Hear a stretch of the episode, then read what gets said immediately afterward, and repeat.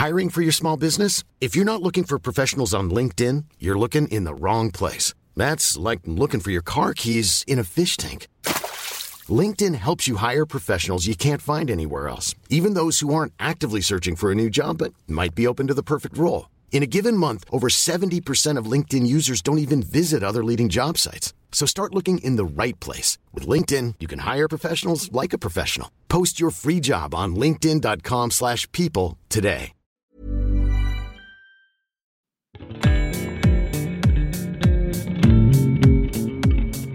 Salut, c'est Thomas Rozek. Comme si la petite déprime traditionnelle des mois d'hiver ne suffisait pas, comme si l'angoisse du lendemain n'était pas déjà alimentée par les perspectives désastreuses du réchauffement climatique, voilà qu'en plus, ce début d'année 2020 est marqué par l'un des meilleurs accélérateurs de panique mondiale qu'il soit, une épidémie. Depuis des semaines, le coronavirus venu de Chine suscite l'effroi, la crainte et aussi un bon paquet de fantasmes. Alors il ne s'agit pas ici de minimiser l'impact que le virus aura, notamment du point de vue économique, sur le monde, mais cette crise, elle nous rappelle tout de même que nous en avons vécu et notamment une dont le souvenir est très vif, puisqu'elle ressemble beaucoup à l'actuelle. Je veux parler de la crise du SRAS au tout début des années 2000, un autre coronavirus, une autre panique globale, dont on a eu envie de vous re-raconter l'histoire avec notre épisode du jour. Bienvenue dans Programme B.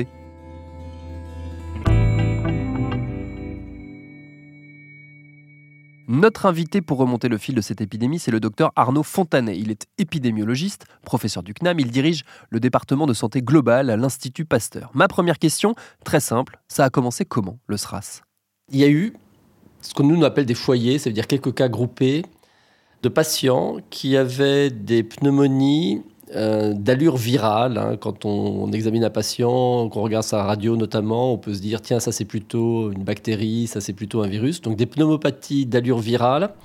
On est dans le sud-est de la Chine, on est en novembre 2002. Et sur plusieurs villes, euh, les hospitaliers voient arriver ces patients, se disent c'est étrange, ça ressemble à de la grippe, mais c'est pas de la grippe. Quand ils testaient pour, c'était négatif. Et ces pneumopathies, en plus, étaient très contagieuses. Elles infectaient le personnel soignant. Euh, on se rend compte vite que les infirmiers, les aides-soignants, les médecins éventuellement qui s'occupaient des patients se retrouvent malades aussi. Maintenant, ces foyers s'éteignent assez vite. C'est à chaque fois entre 1 et 5 cas. Ça se multiplie. Plusieurs villes du sud-est de la Chine. Et ça va comme ça entre novembre et décembre 2002. Alors, les quelques informations remontent vers l'OMS qui revient vers les autorités chinoises en demandant qu'est-ce qui se passe. Les autorités chinoises disent euh, c'est la grippe qui débute, euh, tout va bien. Nous, à l'Institut Pasteur, on avait été contactés par le consulat de Canton, je me rappelle, qui quand même avait jugé que la situation était suffisamment étrange pour nous en faire part, alors que d'habitude, il reste euh, très discret sur ce type d'événement. Donc ça voulait quand même dire que quelque chose était en préparation. En janvier 2003, la maladie se déplace vers Canton, qui est dans cette très grande ville du sud-est de la Chine, juste en face de Hong Kong. Et là, euh, dans les hôpitaux de Canton, euh, une véritable épidémie se déclenche. Et notamment en fin janvier, un des patients va infecter jusqu'à 50 personnes, qui seront soit des autres patients de l'hôpital, soit des familles qui venaient rendre visite à leurs euh, parents qui étaient hospitalisés, soit du personnel soignant. Et donc cet événement un peu explosif, hein, de, de, de 50 personnes infectées par un seul patient, va, euh, je dis pas créer la panique, mais on se rend compte qu'on est devant un phénomène tout à fait inhabituel. De plus, ça fait trois mois que ça dure, personne n'arrivait à savoir quel était l'agent infectieux responsable de ces pneumopathies. Et des autorités chinoises euh, envoient un premier message un peu officiel vers euh, l'Organisation mondiale de la santé pour dire euh, il y a une situation étonnante avec euh, une nouvelle maladie qui est arrivée, qui donne des infections pulmonaires. Les patients, euh, une proportion assez importante, décèdent, à peu près 10% d'entre eux. Et on est en train de chercher quelle est la cause possible de cette nouvelle maladie. Les choses auraient pu en rester là. Et un des médecins qui travaillait dans l'hôpital de Canton, un néphrologue, part à Hong Kong. On est vers euh, 20 février par là, hein, je ne me souviens plus de la date exacte. Il part vers Hong Kong, il va dans un hôtel, tout le monde connaît, s'appelle l'hôtel Métropole de Hong Kong. Euh, Avant, on l'appelait l'hôtel M. Bon. Et dans cet hôtel, sur un week-end, il va infecter 12 personnes qui, dans la semaine qui va suivre, vont partir dans cinq autres pays. Ce qui fait que cette épidémie qui jusque-là était cantonnée au sud-est de la Chine arrive à Hong Kong et de là part vers Canada, vers États-Unis, Irlande, Vietnam et Singapour. Ces cas se déclarent, on est début mars, les autorités de santé font le lien avec des patients qui arrivaient de Hong Kong, l'Organisation mondiale de la santé est prévenue et le 12 mars 2003, euh, l'Organisation mondiale de la santé parle d'une alerte mondiale à un nouveau, ce qui ressemblait éventuellement à un virus, sans qu'on ait encore pu l'identifier. Et euh, c'est à ce moment-là qu'on a tous entendu parler du SRAS. La maladie semble très contagieuse, déjà une centaine de malades, neuf morts. Une mystérieuse épidémie de pneumonie partie d'Asie est une menace sanitaire pour tous les continents. Deux personnes d'une même famille viennent de mourir à Toronto d'une forme atypique de pneumonie. À Francfort, un médecin présentant les symptômes, température élevée et difficultés respiratoires, a été placé en quarantaine. L'épidémie de pneumonie atypique, de retour de son voyage en Chine, le Premier ministre euh, qui a demandé à ne pas céder à la panique a organisé ce matin une réunion à Matignon pour faire le point. Sachez aussi que l'Organisation mondiale de la santé estime que l'épidémie a atteint son paroxysme, sauf en Chine où l'on compte aujourd'hui huit euh, nouvelles victimes. Comment est-ce qu'on identifie, scientifiquement parlant, euh, de quel type de virus ou quel type de maladie on a affaire?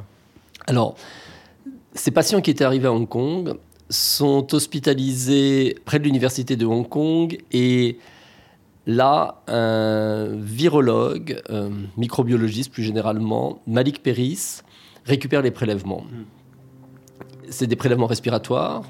Il euh, les met en culture sur des cellules pour voir si ça pousse. Et après quelques jours, il observe que les cellules sont détruites par euh, ces prélèvements qu'il a ensemencés, ce qui veut dire qu'il y a ce qu'on appelle un effet cytopathogène.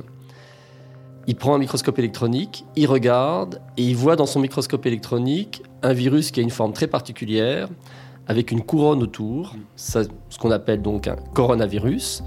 La couronne, ce sont en fait euh, des protéines de surface qui sont autour du virus et qui servent au virus à finalement pénétrer dans les cellules humaines pour l'infection. Donc il sait qu'il est dans la famille des coronavirus.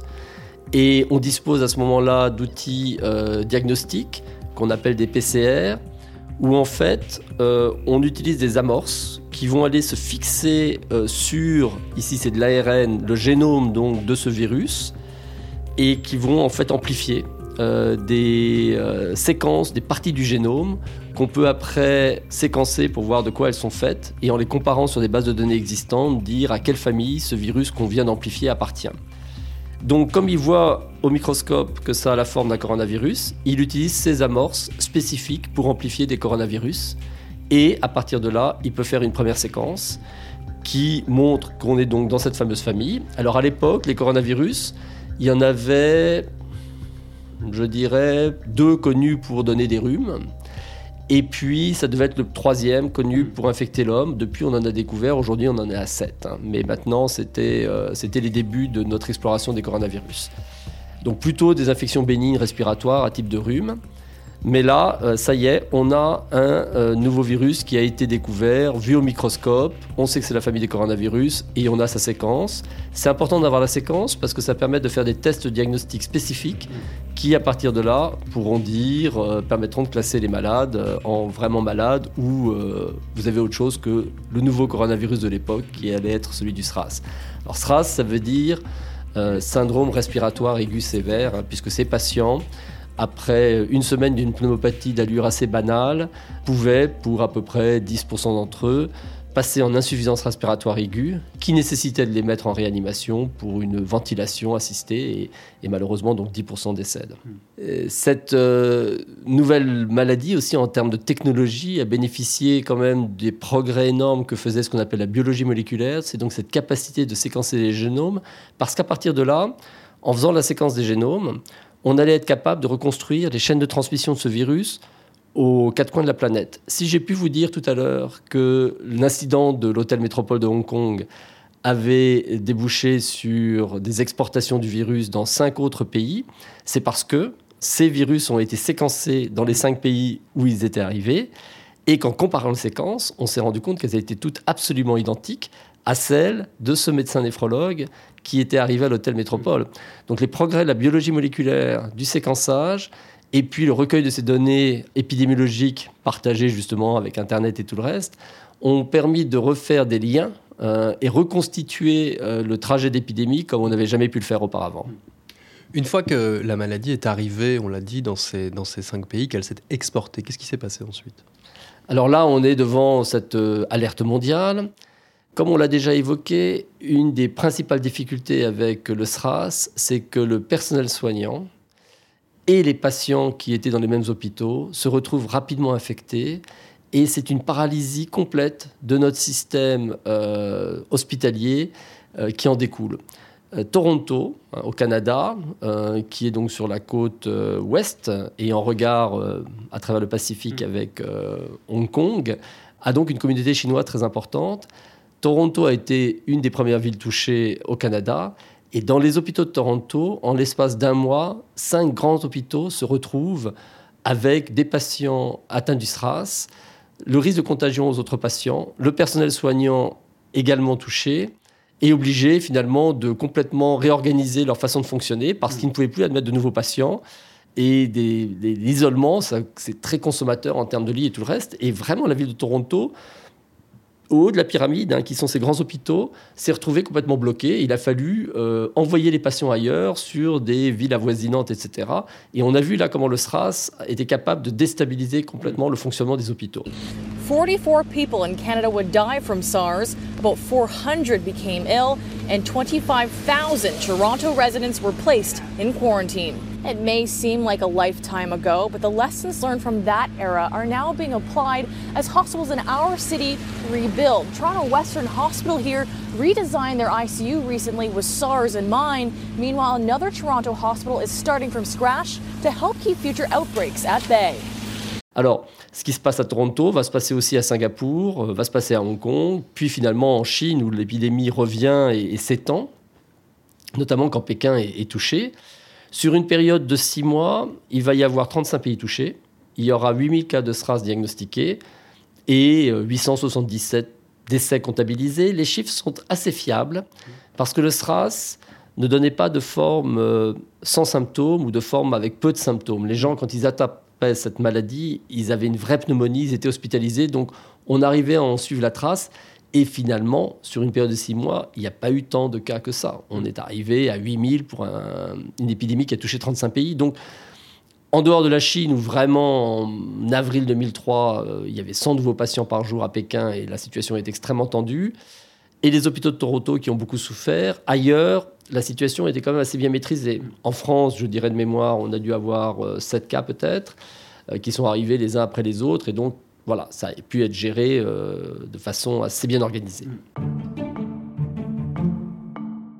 Today, the World Health Organization is removing Taiwan, China from its list of areas of recent local transmission of SARS. As you know, Taiwan is the last place to be removed from the list. So today is a milestone. We have only known about this disease since February. It spread rapidly to 30 countries on all five continents and affecting 8,439 people, killing 812. But today, due to an uh, unprecedented global collaboration in public health, the World Health Organization can say that the SARS outbreaks have been contained worldwide. On a parlé de la manière dont l'épidémie commence, mais comment est-ce qu'une épidémie s'arrête? Comme le SRAS par exemple. Alors le SRAS, il y a eu euh, l'association de plusieurs choses. D'une part, euh, le fait qu'on pouvait mettre les patients en isolement, puisqu'on a vu qu'ils étaient très contagieux, notamment dans le milieu hospitalier. D'autre part, les contacts de ces patients, les contacts étroits, parce que donc on pense que le SRAS était transmis par les postillons, donc sur une distance de 1 mètre, 1 mètre 50. Ça veut dire les gens de la famille ou le personnel soignant qui avait approché les, patients. Ces contacts étroits étaient suivis pendant une période de 14 jours pour voir s'ils allaient développer les symptômes de la maladie. Alors pourquoi 14 jours? C'est la durée d'incubation maximale. Ça veut dire que si après 14 jours, vous n'avez pas développé la maladie, c'est que vous n'avez pas été infecté par le contact potentiellement euh, infectant pour vous. Et donc avec l'isolement, avec le suivi des contacts, et puis après, notamment sur Pékin, des mesures de restriction de déplacement fortes, où on ferme les lieux publics, on va isoler les hôpitaux, les universités aussi. Quelquefois, des quartiers sont fermés. On demande aux gens de rester chez eux. Et d'ailleurs, ils n'avaient pas envie de sortir. Hein. C'était vraiment. Euh, Pékin, j'y étais en mai 2003. Euh, les rues étaient désertes. Hein. Il n'y avait que des militaires avec des masques. Et on voyait bien quand même que la population. Euh, alors, ce n'était pas le Pékin d'aujourd'hui, hein, mais quand même, on voyait qu'il y avait une véritable inquiétude. Et bien, avec toutes ces mesures combinées, l'épidémie s'est finalement arrêtée. Et je dois dire que certains s'interrogent aussi sur le fait qu'on arrivait en période estivale. Mm. Euh, c'est des virus qui sont quand même théoriquement saisonniers, hein, hivernaux, et peut-être que le réchauffement, euh, la température, fait que ça, la circulation du virus a été aussi moindre.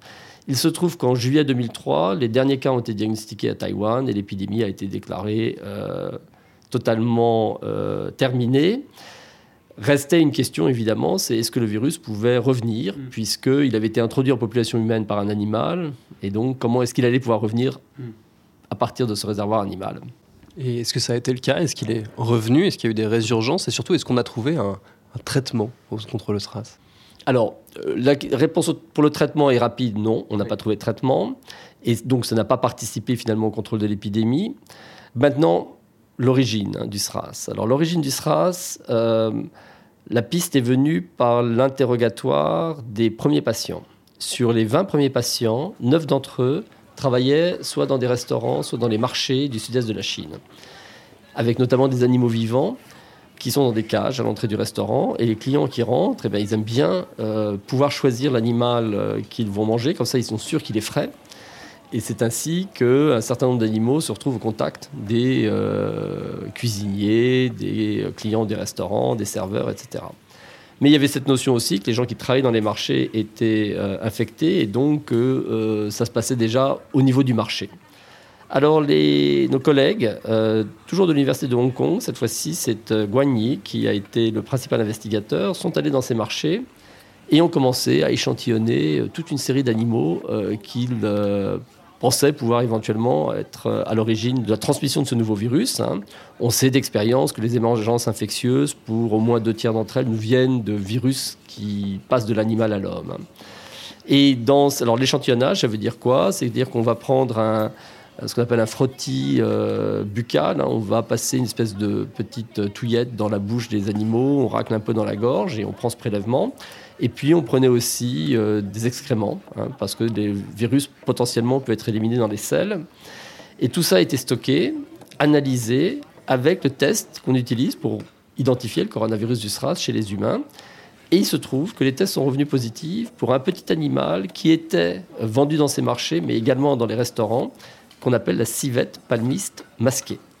Alors la civette palmiste masquée, ça ressemble à un la taille d'un chat à peu près, c'est un museau pointu, c'est un petit carnivore, qui est un mets très prisé dans ces restaurants du sud-est de la Chine. Et euh, ça coûte un peu d'argent. Mais comme les Chinois devenaient de plus en plus riches, il y en avait de plus en plus qui étaient aisés, mm. eh bien, pour euh, répondre à la demande, on avait fait des fermes pour élever ces civettes et on alimentait comme ça les marchés et après les restaurants de, de la région. Il se trouve que ces civettes étaient infectées par ce nouveau coronavirus du SRAS et après allait euh, elle-même affecter les hommes. En amont de la civette, et ça on l'a trouvé euh, un peu plus tard, euh, il y avait une chauve-souris. Comme ça arrive pour beaucoup de ces maladies émergentes, des chauves-souris, elles, ont un système immunitaire très particulier qui fait qu'elles sont finalement capables de vivre avec des virus qui chez l'homme sont extrêmement toxiques. C'est par exemple le virus Ebola, et là c'était le virus du SRAS. Et une chauve-souris particulière qui a un museau en fer à cheval, eh bien, cette chauve-souris hébergeait et vivait très bien avec le coronavirus du SRAS. Et ça, ça a été découvert euh, un an plus tard. Donc, en amont, dans la forêt ou dans les caves, vous avez ces chauves-souris qui sont infectées avec euh, des coronavirus. Et puis, on ne sait pas trop comment, des civettes sont devenues infectées. Elles arrivent au contact de l'homme et c'est elles qui transmettent à l'homme. En fin d'épidémie, en 2003, euh, il est clair que les autorités chinoises ont interdit la consommation des civettes dans les restaurants et donc leur vente dans les marchés. On a laissé les civettes tranquilles dans la nature et tout le monde s'en porte beaucoup mieux aujourd'hui.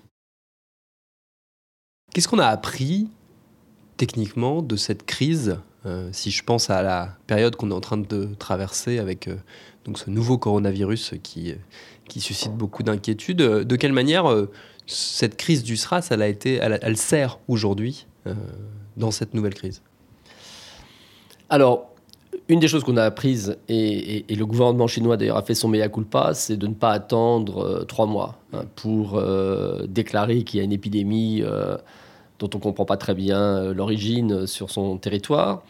Et quand on regarde le nouveau coronavirus qui est arrivé dans la ville de Wuhan à la mi-décembre, le scénario est très proche, hein, puisqu'on a à nouveau des patients qui ont des pneumopathies euh, alors qu'ils fréquentaient le même marché euh, de, Wuhan. Et sur ces premiers patients qui ont été diagnostiqués euh, vers 15-20 décembre, assez vite, on se rend compte que quatre d'entre eux fréquentaient le marché. Et les autorités chinoises, le 29 décembre, donc à peu près 15 jours plus tard, vont déclarer à l'OMS qu'il y a ce phénomène anormal qui est en cours. Dix jours plus tard, 10 janvier, la séquence complète de ce nouveau coronavirus est mise en ligne sur un site partagé par tous les virologues du monde entier. Ça, c'est une véritable prouesse technologique. Arriver à sortir le séquençage, enfin la séquence complète d'un nouveau virus en aussi peu de temps, très peu d'équipes au monde auraient été capables de le faire. C'était capital parce qu'avec cette séquence, il a été possible de faire les tests diagnostiques qui aujourd'hui sont utilisés dans tous les laboratoires de référence du monde pour diagnostiquer euh, des patients qui éventuellement nous arriveraient de Chine. Pour terminer, est-ce qu'on a raison de se référer en permanence euh, au SRAS comme on le fait euh, pour parler de cette nouvelle crise ou est-ce que ce sont deux phénomènes qui n'ont finalement pas grand-chose à voir et qu'il faut éviter de trop sombrer dans la comparaison? Alors, il y a beaucoup de similitudes entre les deux épidémies. D'abord, ça part d'un marché avec une origine animale qu'on n'a pas encore trouvé pour le nouveau coronavirus, mais qui, je pense, on finira par trouver. On a un virus qui génétiquement est 80% identique au euh, coronavirus du SRAS. On a des manifestations cliniques qui sont vraiment les mêmes, hein, qui touchent avant tout les adultes, avec des infections pulmonaires, une détérioration au cours de la deuxième semaine pour les patients qui ont une évolution défavorable.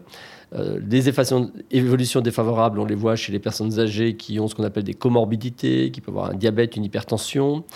Donc euh, vraiment beaucoup de choses en commun avec le SRAS. Il y a une chose peut-être qui diffère et qui a son importance. Avec le SRAS, vous n'étiez contagieux que quelques jours après le début des symptômes. Ça veut dire que vous commencez par avoir de la fièvre, puis après vous toussez, tout ça pendant 3-4 jours. 3-4 jours pendant lesquels on pouvait faire le diagnostic avant que vous ne soyez contagieux. Et donc, on pouvait vous mettre en isolement sans que vous ayez contaminé votre entourage.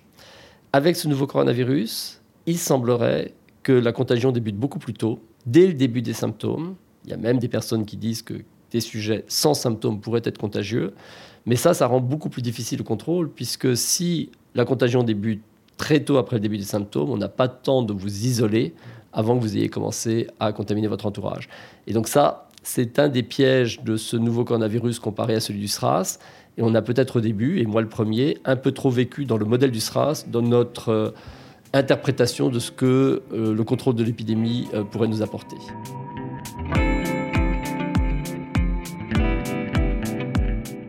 Et par ailleurs, si l'histoire des épidémies, des pandémies, du SRAS et de bien d'autres vous intéresse, je ne saurais que trop vous conseiller d'aller écouter ou regarder les cours qu'a donné notre invité l'an dernier au Collège de France. Ils sont accessibles en ligne sur le site de cette institution dont on ne vantera jamais assez les qualités. Merci à Arnaud Fontanet pour ses réponses. Programme B, c'est un podcast de Binge Audio préparé par Lauren Bess, réalisé par Adèle El Madani. Abonnez-vous sur votre appli de podcast préféré pour ne manquer aucun de nos épisodes, Facebook et Twitter pour nous parler, et à lundi pour un nouvel épisode.